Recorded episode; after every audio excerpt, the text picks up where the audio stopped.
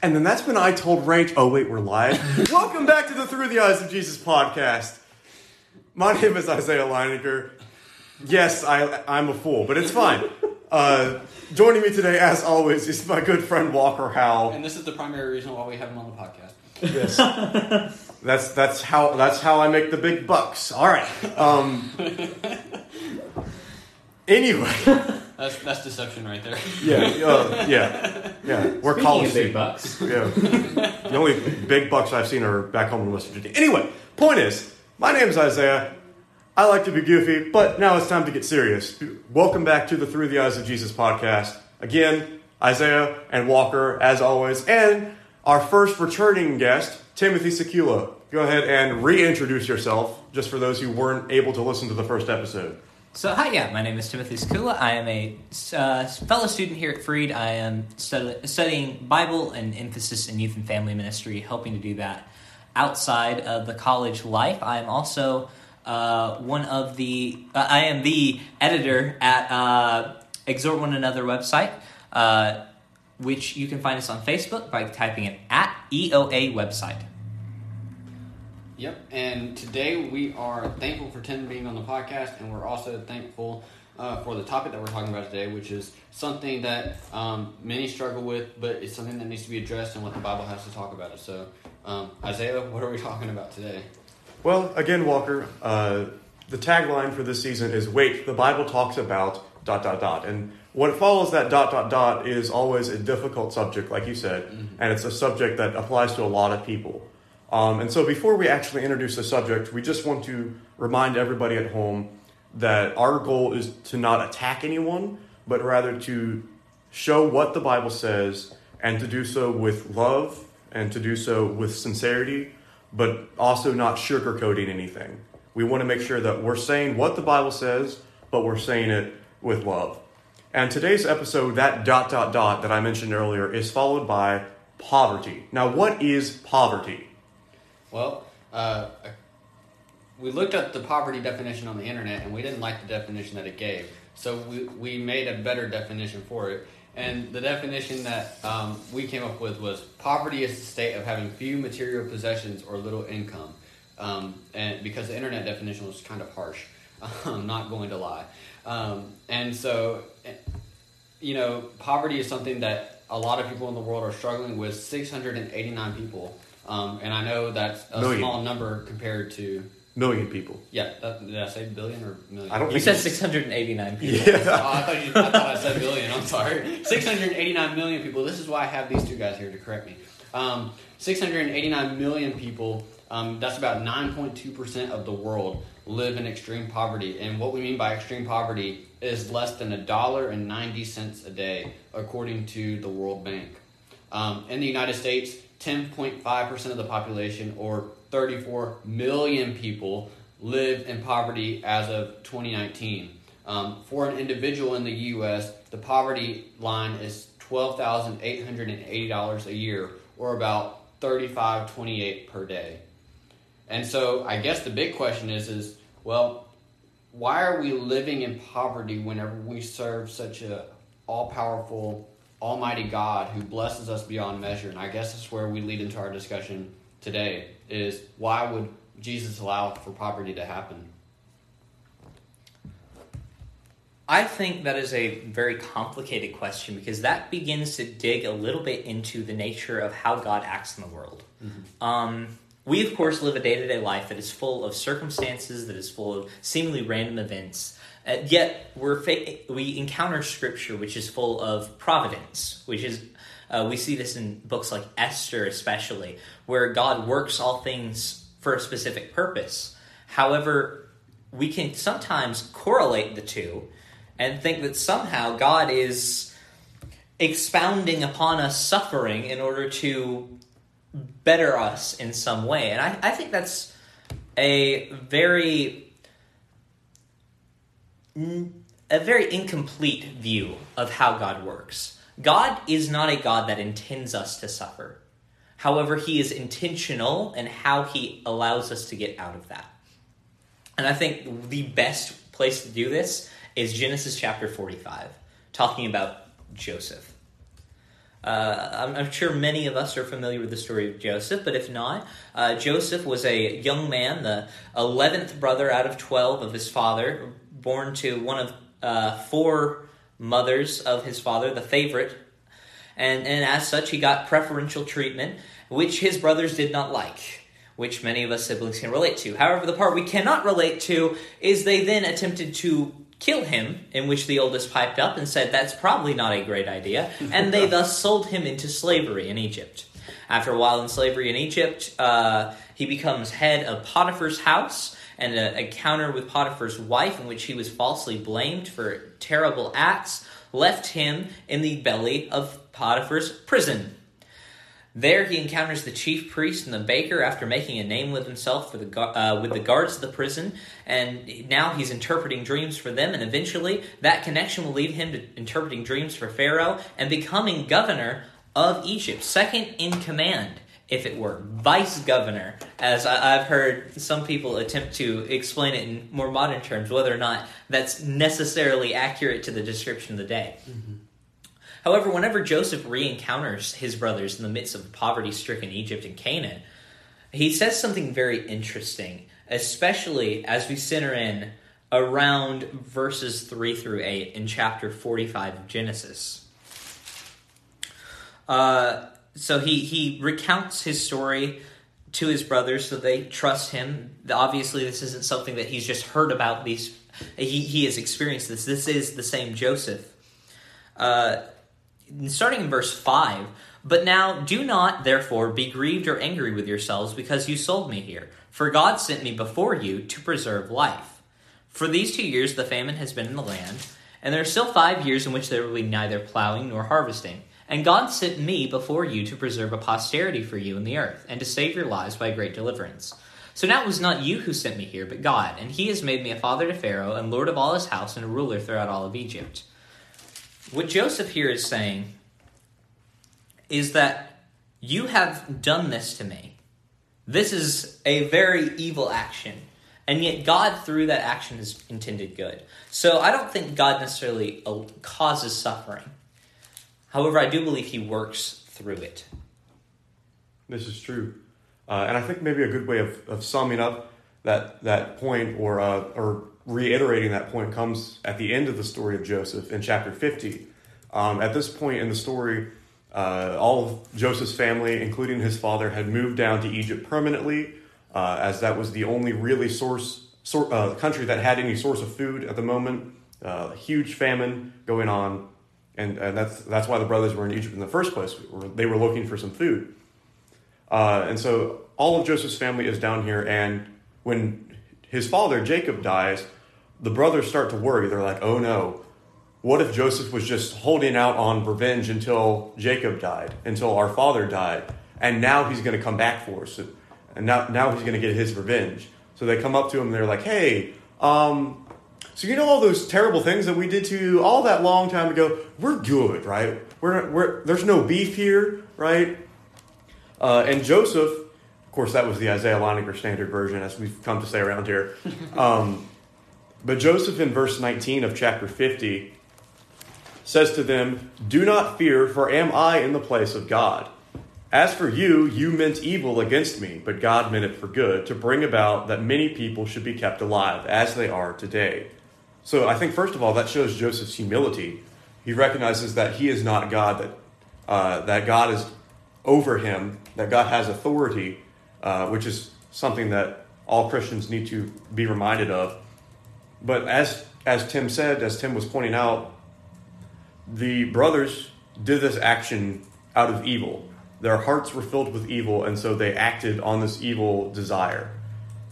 And even though that's not necessarily what God would have wanted, it worked in accordance, or he was able to work with that in accordance with his will. He was able to turn that evil situation into something good.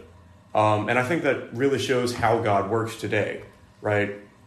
God does not cause the evil to happen, He does not want the evil to happen, but He can work through that evil for the good of His people.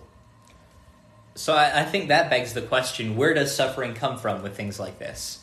And I think there's a pl- I think there's no better place to turn to this than our first glimpse at suffering, uh, way back in the garden in Genesis chapter three. Um, as as part of living in a sin stained world, uh, God God pronounces these curses, and part of that is that these uh, that work will be difficult for Adam. In Genesis chapter three, especially verses seventeen through nineteen, uh, that the, he shall eat bread by the sweat of his brow, and sometimes. As we've gone on, and as humanity has sinned more and more, as we read even in chapter six, just a few short chapters later, uh, their minds are set on evil continually. We, we now have sin stained pe- people living in a sin stained world, doing things against God's will. And, that causes a lot of disparity, be it because of race, because, because of location, because of uh, background, because of religion. Any, any sort of factors play in to what causes financial struggle. Most definitely. And um, you know, I guess this leads into the question of how would um, God want us, or how would Jesus Himself want us to deal with poverty when we are uh, faced with it? Um, and I think one of the first things we have to do whenever we uh, are living in a state where we just feel like we're we're not making any progress, or we feel like that God is not there to help us, or um, He He's not with us at the time. I think we got to we got to glorify God, and this is something that's sort of it's been thrown around a lot. That seems to be like the solution to every problem. If you were to ask a Bible major, or if you were to ask someone who is a minister or something, they'll be like, "Pray about it" or "Go to God about it." But I think we often throw that term around very loosely, and it has affected a lot of people who are especially going through these type things. Um, but I think it's also something that we need to step back and reevaluate what that phrase actually means. Glorify God in all circumstances. Um, we were at a, a Devo a few weeks ago, or at least a few of us were. Um, and the, the speaker, this wasn't his main point, mm-hmm. but it's the point that's stuck with me the most. Um, he mentioned that we need to serve God in the struggle, right? even when it's difficult, even when we're going through a difficult time, you know, whether that be because of financial hardships or whether that be because of uh, relationship trouble or uh, whatever it may be, serve God in the struggle. And that's something that I've personally been not very good at. Uh, that's something that I am struggling with to have a little bit of wordplay there. Um, you know, there's been a lot of times in my life where I've been down, where I've been, you know, ki- kicked around, I've been hurting, I've been suffering. And instead of glorifying God in that instance, like Joseph did, or like Job did, right? When we look at the story of Job, we can see a great example uh, from him. But, you know, instead of turning to God and glorifying Him in those instances, I would turn to the world. And that's still something that I'm trying to fix. That's still something that I'm uh, that I'm still working on. And like we say every episode, we're not perfect, right? And we're we're trying to show ourselves as genuine human people on this podcast who struggle with genuine human topics. Um, and one of those for me is turning to God when I'm suffering, turning to God when I'm upset. And a verse that I don't remember as much as I need to. Mm-hmm. Uh, but a verse that I remembered is James chapter 5 and verse 13. James says at the end of his epistle, Is anyone among you suffering? Let him pray. Is anyone cheerful? Let him sing praise. So James is saying, when you're down, look to God. And when you're up, look to God. Because no matter where you are, you're there.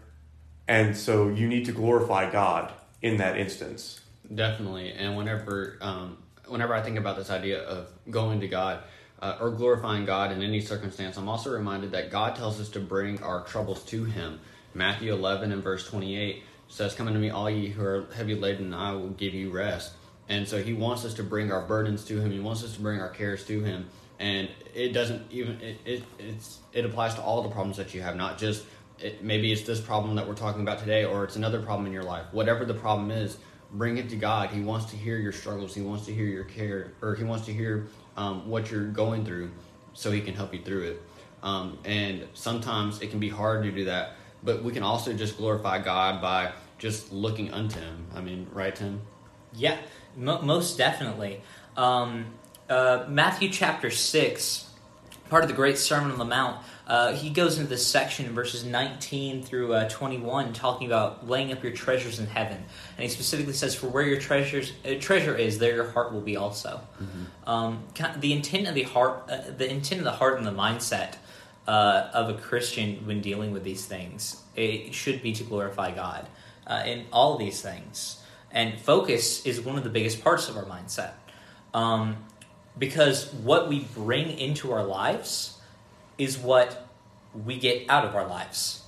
Um, we, we had a speaker in chapel not too long ago who talked about how uh, their kid would play this game in the car called uh, Yellow Car. Every time they got in the car, they'd look for as many yellow cars as possible. Uh, but, at, but at the end of the car ride, he once asked them, So, how many red cars did you see? And there wasn't an answer. Because what we focus on, that's the information we're getting in. Uh, that, that's confirmation bias. And that applies even for a Christian who should be focusing on God. And, and so, as such, we need to get our whole mindset right. We, starting with our focus, but then also how we view our situation. Because once we focus on God, that sheds a new light on where we are financially. Does it not?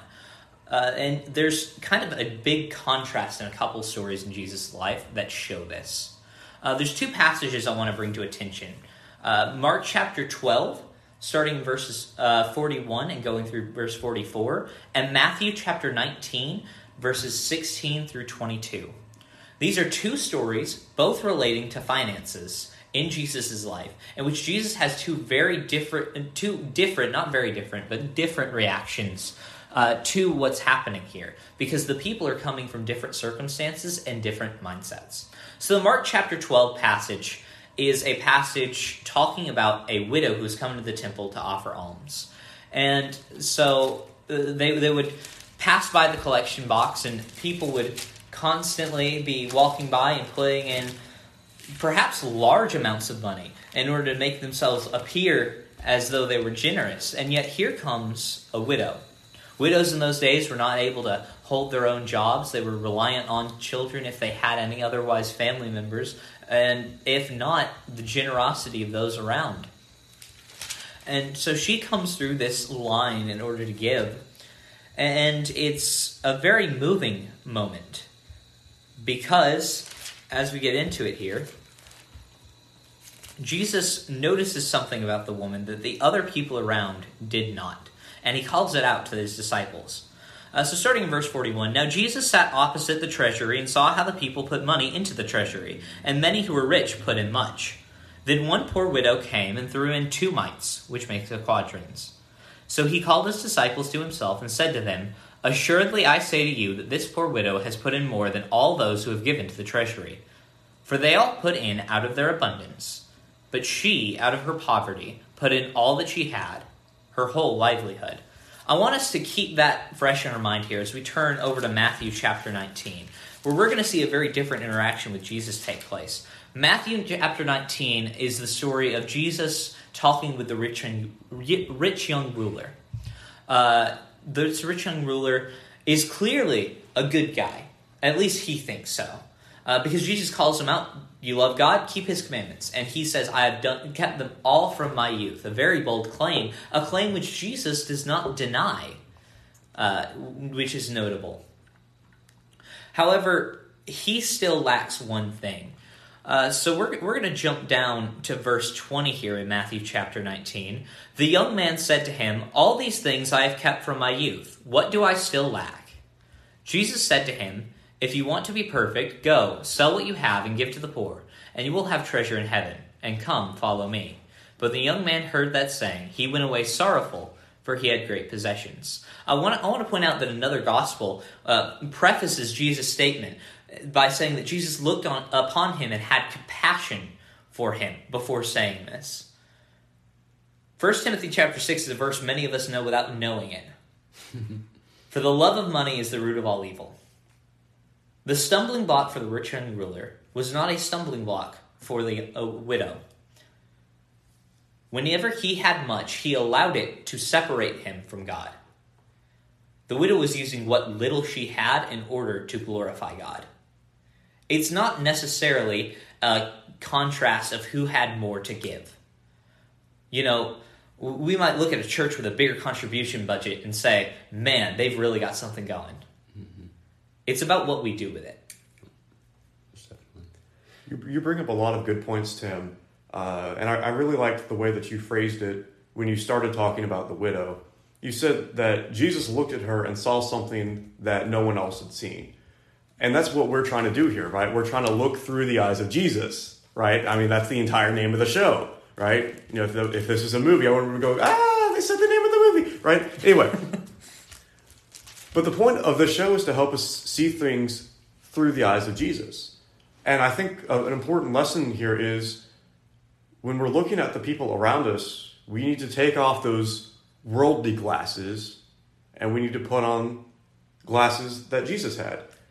And when doing that, that opens up our hearts, right? It, it, allows us to have compassion on people around us, like Jesus had compassion for them. Mm-hmm. And when we have that compassion, then we can start to live as Jesus lived and to help G- as Jesus helped. And I just have one more quick point that I want to make here. Um, when we look at that verse in, in 1 Timothy chapter 6, uh, it says, For the love of money is a root of all kinds of evils. Uh, and it even goes as far as to say that it's because of this love of money that a lot of people have fallen away from the church. Uh, we're not saying that being poor is a sin. That is not what we're saying at all. We're also not saying that being rich is a sin. Those two things are, are irrelevant in terms of uh, you know whether or not it's a sin right? You can be poor and be a Christian, you can be rich and be a Christian. Those two things don't matter. It, it all boils back down to what Tim said. It matters what we do with that, right? If we're poor but we're still giving to the church or we're still helping those around us, then that's what needs to be done, right? And uh, we're going to get into this in a little bit, but God's not going to expect us to give everything that we have. Right. If He did, uh, you know, if, if we do that, then we can expect that the people around us will help us in our time of need. Partly because they're Christian and partly because they know that we've helped so many other people in their lives. Definitely. Uh, you have something else? I'll keep going. No? Okay. Um, you know, as you mentioned, like this, and as you already know, this is the Through the Eyes of Jesus podcast, and so this is something that we didn't. I don't think we originally discussed, or maybe we did, and I don't remember. That's a very strong possibility, but um, and that is why not just go back to the birth of Jesus himself? Because if we recall in Matthew chapter 1, um, and the birth of Jesus starts around verse 18, we see that he didn't have, whenever he was born, he didn't even have a place to lay his head. He was one who what who lacked material things, which was a place to lay his head, but yet he used that in the future for the furtherance of his kingdom. He used that to give glory to God. He, he, Jesus wasn't probably the most wealthiest man on earth he didn't want to be the most wealthiest man on earth. He didn't want to um, be that way. Instead, he lived in a way where he had little, but he did much with the little that he had, and he used everything that he did to glorify the Father, to glorify the kingdom, and to help the kingdom grow. Absolutely, absolutely, Walker. So, um, so that that's our advice to those who are struggling uh, with this this worldly problem of poverty. If they don't have enough to meet their physical needs. Mm-hmm. Uh, our advice is glorify God with all you have and, and give Him your heart, give Him your trust. I, I think another point with our mindset point is to be aware of what our focus is on because God has offered us far more than material possessions. Uh, in John chapter 14, John, uh, Jesus is nearing the end of his life, and he promises that where he's going, he's going to prepare a place for his disciples. Uh, if it were not so, I would have told you. We get that promise, and we also get promises like in Matthew at the end of Matthew chapter six, where uh, G- Jesus is talking about uh, anxiety, and is it tells us that the uh, God knows what we need. Mm-hmm. He compares us to sparrows who were sold for extremely cheap prices in Jesus' day, to flowers in a field that quickly wither we are of value to God. and He knows what we need. And so that focus should be on God. Um, we that's why a little bit earlier in Matthew chapter 6, he does emphasize the laying up of treasure in heaven. Because the eye is the lamp of the body. What we let into our life is what shines out. Absolutely. Uh, all three of us here are taking a personal evangelism class here at Freed Hardeman. Um, and recently we had a, a, a speaker come in uh, and he was talking about how to reach out to people who are apathetic about the gospel, who, who don't care about uh, who, who don't care about the Bible, who don't have a strong opinion one way or the other about God. Uh, and something that brought, was brought up in, in that class was the joy that we can have as Christians. Because if we're not joyful as Christians, then our evangelism means nothing, right? If we if we're down in the dumps all mopey uh, trying to evangelize, then people are going to look at us and be like, "I'm a lot happier than you are right now. Why should I become a Christian?" But the point is, um, we have joy as Christians, right?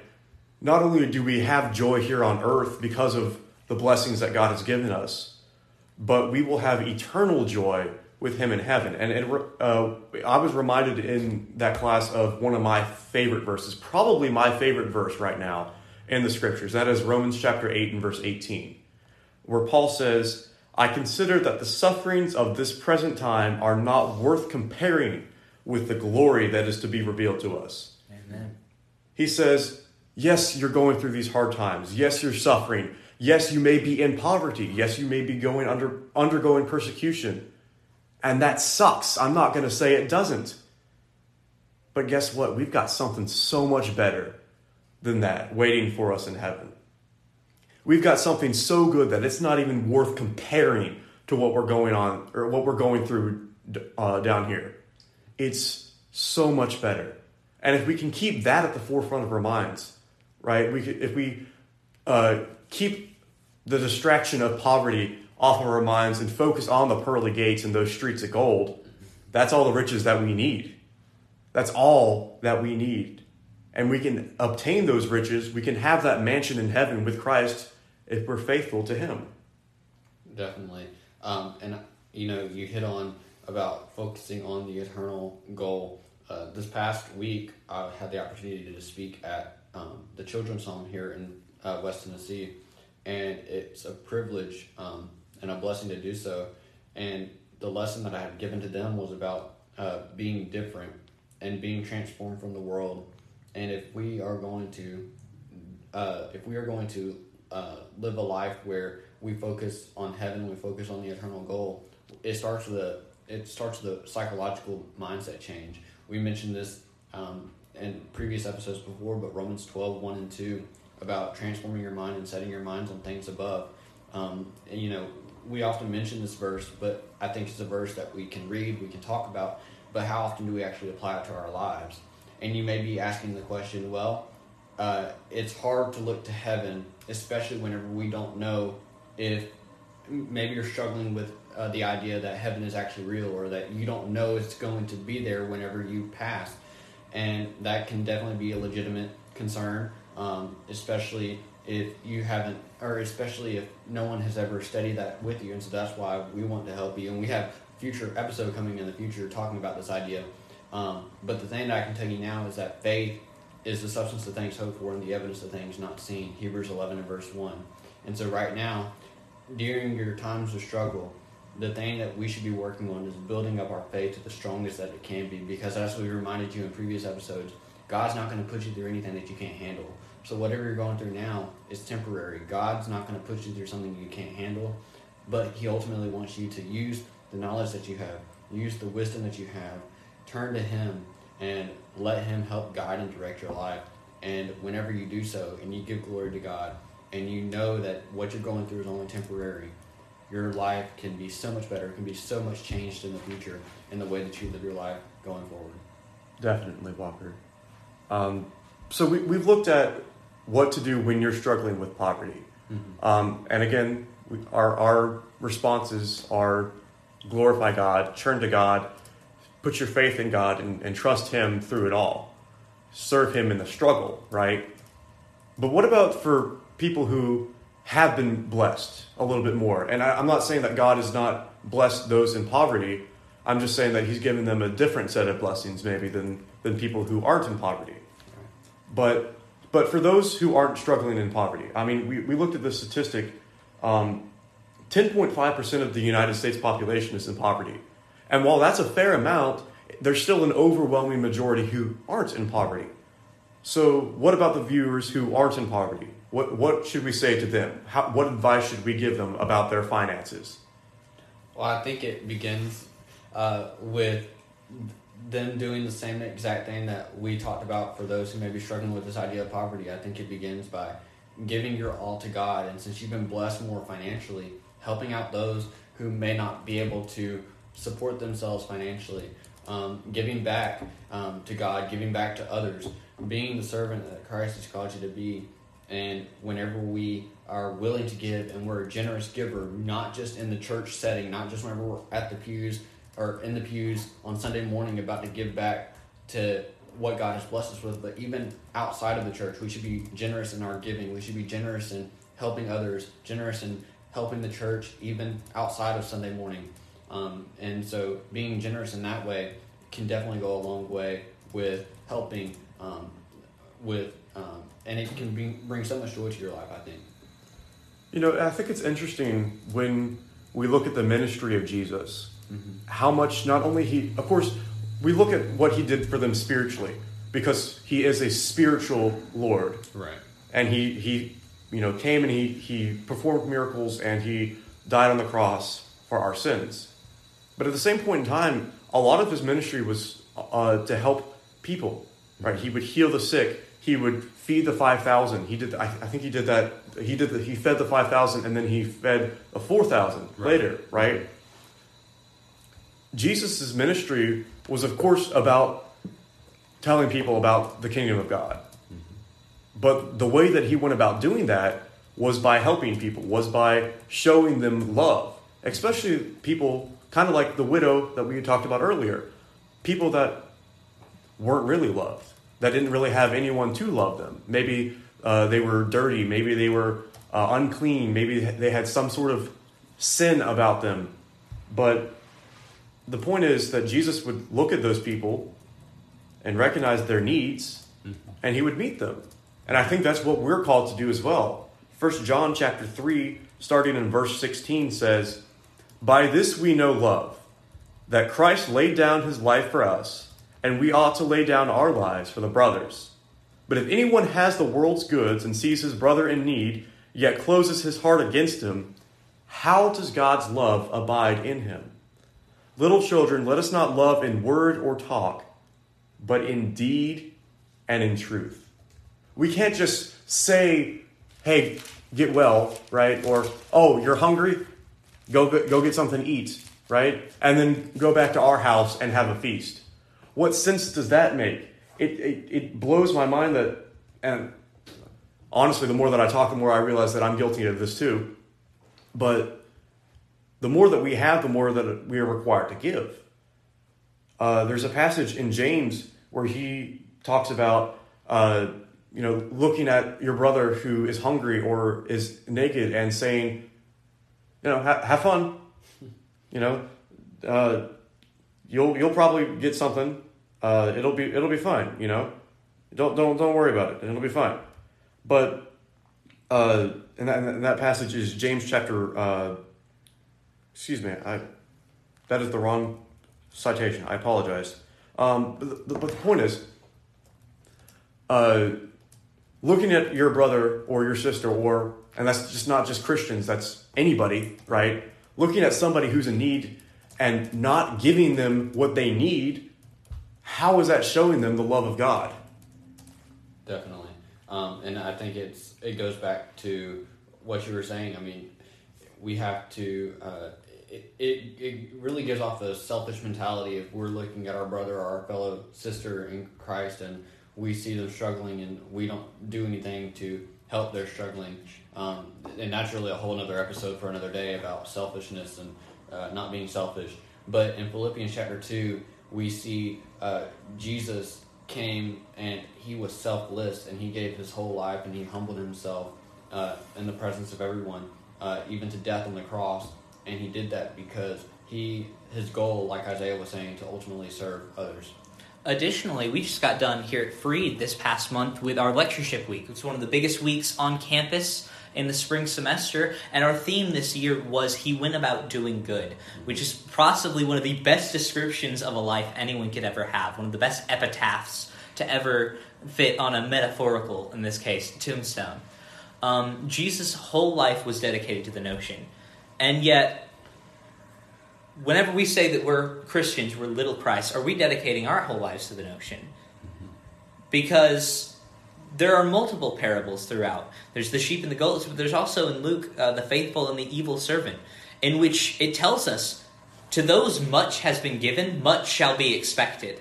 We can look at the parable of the talents, in which uh, the ser- two servants who were given five and then two go out and double theirs. They go out and do the master's work. But the one that was given the one who just stored it away within themselves mm-hmm. is condemned. He's thrown out of the kingdom. Mm-hmm. Jesus isn't suggesting that we do good. This is not a, if you get a chance. This is you need to change your life so that any opportunity that arises, if you are able, you are to do good. And if you, you cannot do good, Find someone who can do good for them. Uh, the paralytic man who's let down through the roof. It, if we cannot heal the paralytic man, it, in metaphorical senses, we need to be the ones willing to rip up the roof tiles. That's part of our ministry as well, is getting people to the resources that they need. You know, and another, another parable that uh, kind of brings up that point is the parable of the sheep and the goats in Matthew chapter 25. Uh, before we go there, I just want to say that I did find the passage in James that I was looking for. I did not make it up. It is James chapter 2.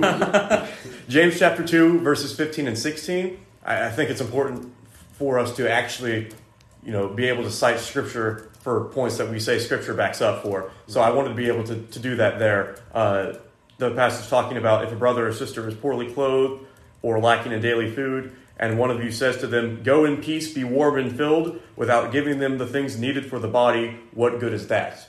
Um, so that, that is an actual verse in Scripture. I did not make that up. Just wanted to uh, clear up any confusion that I may have caused by not having the citation or the correct citation in front of me. Uh, but the parable of the sheep and goats, uh, Jesus is talking here in, in Matthew chapter 25, uh, and he's, he's telling this, this parable about the final judgment. He's, he's talking about how on the last day, God will gather all the people up to him.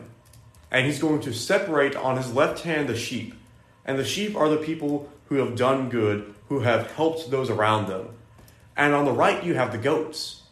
And the goats are the people who have neglected the poor, who have turned away from those who have needed help the most.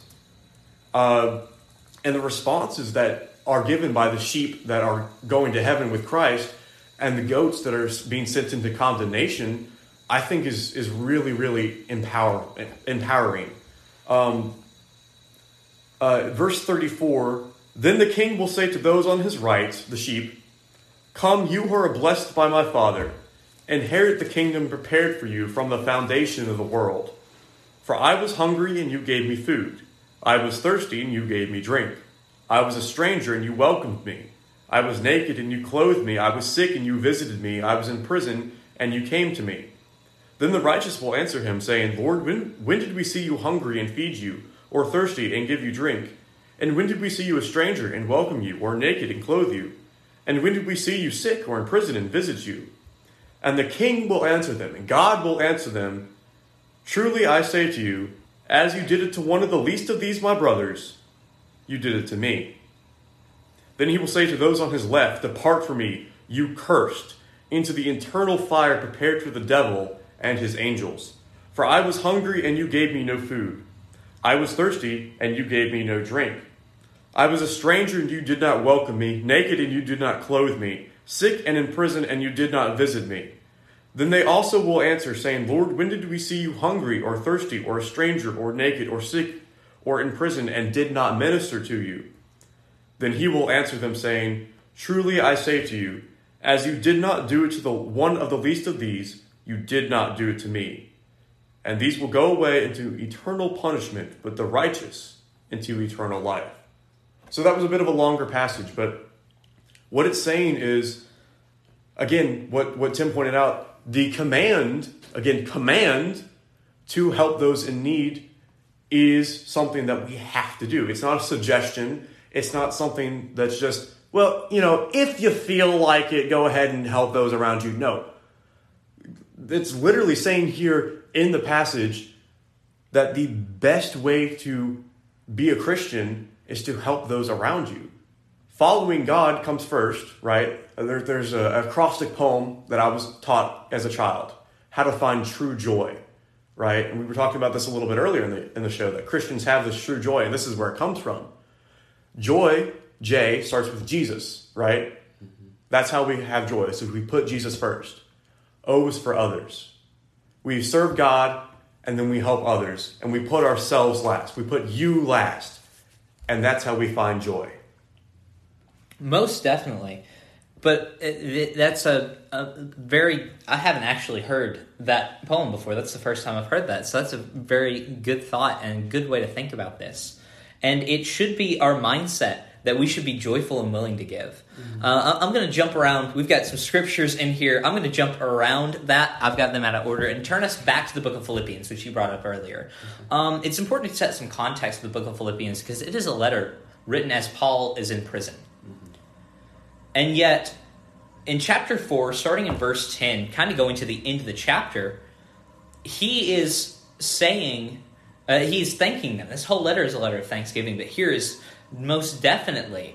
Because I rejoiced in the Lord greatly that now at last your care for me has flourished again, though you surely did care, but you lacked opportunity.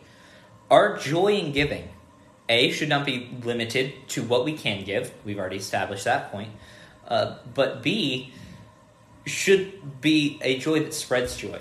I had the opportunity to, uh, because of my circumstances, living near the Bowling Green area this past December be able to be a part of relief efforts on the first week. It was a earth-shattering week to go from graduating with my associates to immediately one of the worst tornado events to ever hit Kentucky, touching down a few miles away from my home.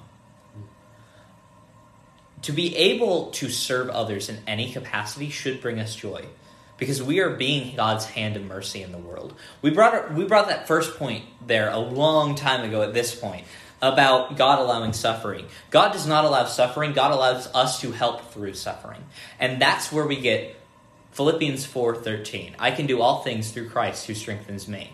Christ is strengthening Paul not through some extra uh, extra natural sense, but through his brethren here in this context. Because they've been constant in their physical aid to Paul. This is the section where Paul will talk about being content in all things, uh, which, which is a point we could go into at a later date. However, the Philipp, uh, he ends this section by saying in verse 19, And my God shall supply all your need according to his riches and glory by Christ Jesus. Now to our God and Father be glory forever and ever. Amen. We serve a good God and what we give furthers our kingdom. Why should we not then be willing and joyful to give? Absolutely. And you know, I think it really goes back to the point that that you made about how our joy comes from helping others, right? I think I think a great example is when we look at the early church, right? Right after the church was started in Acts chapter 2, uh, beginning in verse 42, we see that they devoted themselves to the apostles' teaching and the fellowship to the breaking of bread and to prayers. And awe came upon every soul, and many wonders and signs were being done through the apostles. And all who believed were together and had all things in common. And they were selling their possessions and belongings and distributing the pro- pro- proceeds to all, as any had need. And day by day, attending the temple together and breaking bread in their homes, they received their food with glad and generous hearts, praising God and having favor with all the people. And the Lord added to their number day by day those who were being saved. So immediately after the church begins, we find this example of them giving all that they had, selling all that they had, and giving that to the church in order to help the poor. And this, this is repeated at the end of chapter 4, beginning in verse 32. Now the full number of those who believed were of one heart and soul, and no one said that any of the things that belonged to him was his own, but that they had everything in common. And with great power the apostles were giving their testimony to the resurrection of the Lord Jesus, and great grace was upon them all. Listen to this, verse 34. There was not a needy person among them, for as many as were owners of lands or houses sold them and brought the proceeds of what was sold and laid it at the apostles' feet, and it was distributed to each as any had need.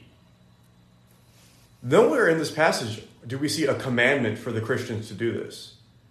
This was not part of the, the Pentecost sermon, right? Peter didn't say, Repent, be baptized for the forgiveness of your sins, and then give me all your money. But the Christians did that anyway. Why? Why on earth would they be willing to go away from everything that they had gotten in life, all of their friends, all of their family, all of their possessions, and give that up for Christ? Well, the answer is A, because that's what we're required to do. We're required to give all that we have for Christ, whether that be relationships, whether that be possessions, whatever it be, give it up for Christ because we know that we have a greater treasure, greater treasure laid up in heaven. But also B because they wanted to.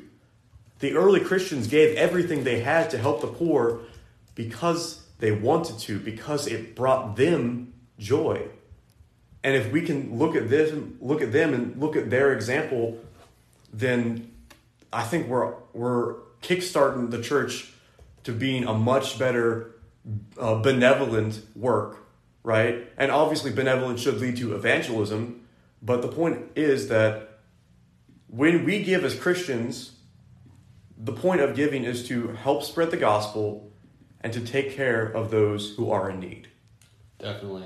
And I think it can be easy for uh, us Christians today to fall into this mindset or to fall into this habit of um, becoming uh, very um, repetitive in your actions or becoming, uh, what's the word that I'm looking for here? Re- uh, I guess not being as intentional as you should be. Going Um, through I- the motions. Going through the motions. Thank Becoming you. for the correction. comfortable. Yes, becoming comfortable, and um, this often happens, especially with eh, with um, I know with me personally, this has happened with me recently because with my church, my church offers the ability to give online, and so with the ability to give online, you have the opportunity to set up recurring payments, and although that's a great thing, so you don't forget to give, it can also be a bad thing in the sense of you you tend to forget that you're actually giving and you forget the purpose behind why you're giving. And it can be easy to fall into that trap especially whenever we're trying to uh, handle everything in our lives and we're trying to give back. I think it can be easy to forget the purpose and why we're giving. And at the bottom of our episode outline for this episode we put a little takeaway here which was living intentionally. And that really sparked an idea for another season but you'll learn about that later on down the road. And um, living intentionally is something that um, we can talk about all day long, but it's something that we actually have to put into action, and it's something that we actually have to be disciplined about um, because oftentimes we may find ourselves going through the motions, but if we want to truly live the life of Jesus and have the phrase, He went about doing good in our own lives, we have to start by becoming more intentional about how we act, how we uh, go about living our lives, the way that we do all these different things that we talked about today. And it doesn't matter which side of the spectrum you're on in this podcast episode. It, no, no matter where you're at, this applies to you because you could be the most, you could be a person who's in poverty, but be the most intentional about your faith compared to someone who may not be in poverty and is unintentional about their faith. Or it could be the total opposite or anything in between. So you have to evaluate we have to evaluate our lives as a whole, myself included, and everyone on this episode included. Uh, where, how intentional are we whenever we actually give back? Are we giving back because we want, or because we want to, or are we giving back because we have to, and because it's commanded of us? and it goes back to the mindset that we were talking about earlier. Um, it, your your mind has to be focused on doing these things, not just to go through the motions, but to do it to give glory to God, as we referenced in Philippians chapter four. Amen. So that about wraps up this episode, unless either of you gentlemen had another point that uh, we wanted to bring up. I got my tangent, and I'm good. Um, but just just to quickly review, God does not cause people to suffer. God is not the cause of suffering. The cause of suffering is because we've let sin into our lives. And so, because of that, and because of the sins of other people, we are aff- affected.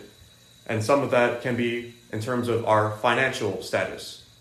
But whether you be in extreme poverty or extreme luxury, glorify God.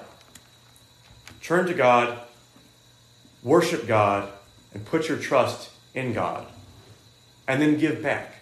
Because we know that we have been blessed so much here on earth, especially if we're living in America.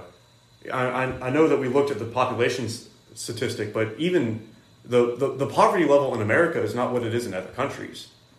Um, so we need to remember the immense blessings that God has given to us, and we need to make sure that our focus is on the right thing. We cannot be focused on money. We cannot be focused on gaining wealth or gaining possessions. Instead, our focus should be on God. Whatever you do, do all to the glory of God. 1 Corinthians ten thirty one b We also see that same uh, mindset of Paul in Colossians chapter 3 and verse 17, which if my Bible lo- app would load, I could read for you. Uh, Colossians 3:17, whatever you do in word or deed, do everything in the name of the Lord Jesus, giving thanks to God the Father through him. So whether you're rich or whether you're poor, give thanks to God and do good. Amen. We pray that this episode has been enlightening. We pray that this episode has been strengthening, that we've shed some light on a subject that I don't think gets enough conversation. Um, and if you want to continue this conversation, we have an Instagram that you can message us at TTEOJ underscore podcast. We also are on Facebook at the Through the Eyes of Jesus podcast. And we just recently launched our own website, tteoj.com. So feel free to contact us there with any questions or any con- concerns that you had about this episode, anything that you want to talk about further. And also on the website, we've uh, created a uh, place for you to um, have discussions with your family, uh, with your friends. We've added discussion questions for each of our episodes, all of season one, and we're starting to work on discussion questions for each of our episodes for season two.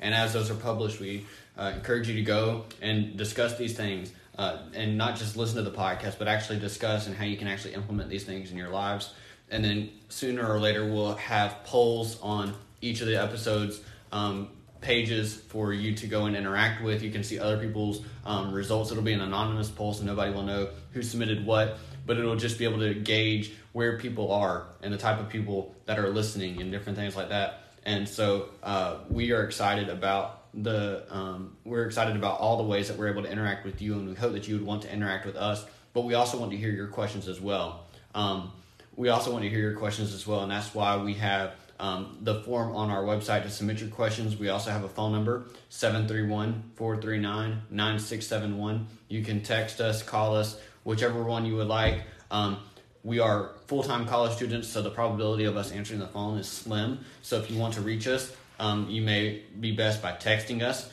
It is a textable number and it's not an automated response. You you can text us, well, and then whenever we read your message, we'll respond. Um, now our response may sound automated, but we're not automated. We're actual humans. but I we think- promise. As far as we're aware. as far as we're aware, yes, we're actual humans. At least we've passed the recaptcha thing on multiple websites, but you know, anyhow. we are so thankful that you decided to join us today, and I think it's fitting that we close this episode with a prayer. Let's pray. Dear Heavenly Father, Lord of all there is and creator of all there is, Lord, we thank you so much for all that you've given to us.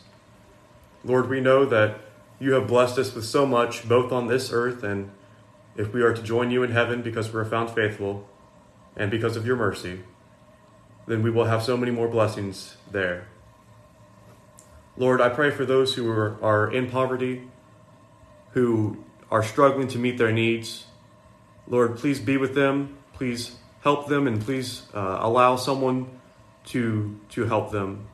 Please put someone in the opportunity to be able to help them and to uh, provide them with what they need. Lord, I pray for those who are not in poverty, who have enough to get by or are rich. I pray that they will use their money wisely. I pray that they will be able to help people with the blessing that you have given to them.